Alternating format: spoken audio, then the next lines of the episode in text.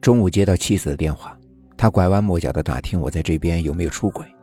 我没有正面回答他的问题，他却不依不饶的警告我：“子午，你可别动什么歪心思，不然我儿子可不认你这个爸。”我并不是打什么歪主意，只是不知道怎么跟他说，我差点和女尸上了床。一整天我都心烦意乱，晚上陪几个客户吃饭，多喝了点酒。回到酒店的时候，已经是七分醉意。我住在十三楼的幺三零九房，十三这个数字呀，有些不祥。许是夜深的缘故，酒店格外的沉寂。我醉眼朦胧的摸到房门口，还未掏出房卡，就听到有些响动正从我紧锁的房间里传出来。昨晚的事还一直梗在心上，这一下酒醒了一大半。声音是从我房间里传出来的。稀稀疏疏的，像是在翻什么东西。难道有贼？可是如此豪华的酒店，保安系统自然是一流，怎么可能会有这么明目张胆的贼？我突然打了一个寒颤，联想到昨晚我在浴室里凭空消失的女尸，他为什么一定要跟着我？门被打开的时候，我和几个保安都有点面面相觑。房间被清洁工收拾得干干净净，床单是新的，桌布也是新的，整齐的，没有一丝的褶皱，更别提是人为翻动的痕迹。最后，还是一个面带青色的小保安提醒了我，他说：“这位先生，你还是看看有没有丢什么东西吧。”我当着几个保安的面，把随身带来的行李扔上床，一件一件的查点清楚。发现并没有丢钱，这一刻我只能尴尬的朝他们笑。保安们陆陆续续的离开的时候，我看到那个面带青色的小保安磨磨蹭蹭的走在最后，他死死的盯着我，一副欲言又止的模样。几分钟之后，他再次敲响了我的房门。那时候我正在吃临行前妻子为我准备的维生素片。小保安站在门口，显得有些迟疑不决。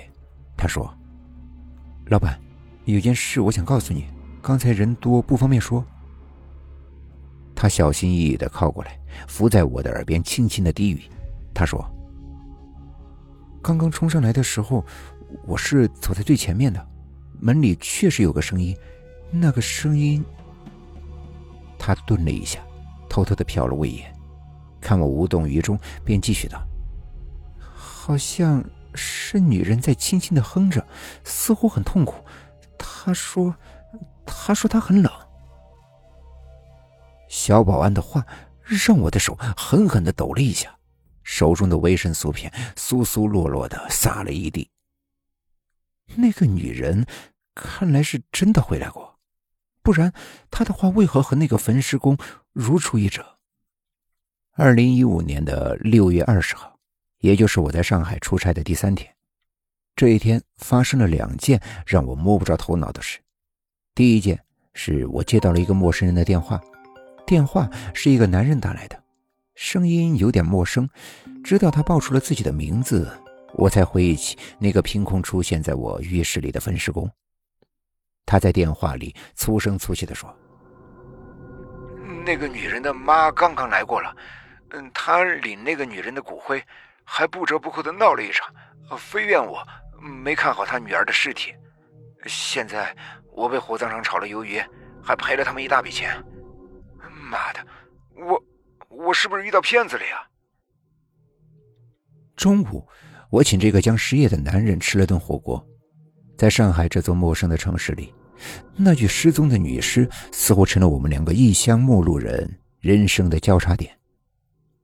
那个五大三粗的分尸工正坐在我的对面，他一边大口大口的喝酒，一边向我讲述他这些天了解的情况。他说，那个女人是奸杀的，死后被人丢在了公园的湖里，死得很惨。据说她死前还是一个夜总会的坐台小姐，她是外地人，那家人呢也不在上海，死后尸体也带不回去。从警察局领出尸体后，他家人就着急火化。好把骨灰带回家乡葬了。据说这样枉死的人不能耽搁太久，不吉利。他唾了一口，继续说：“我就是不明白啊，那个女人死都死了，为什么还要上我的身？她又不是我杀的。再说，他到底是怎么把我赤身裸体的弄进你的浴室的？”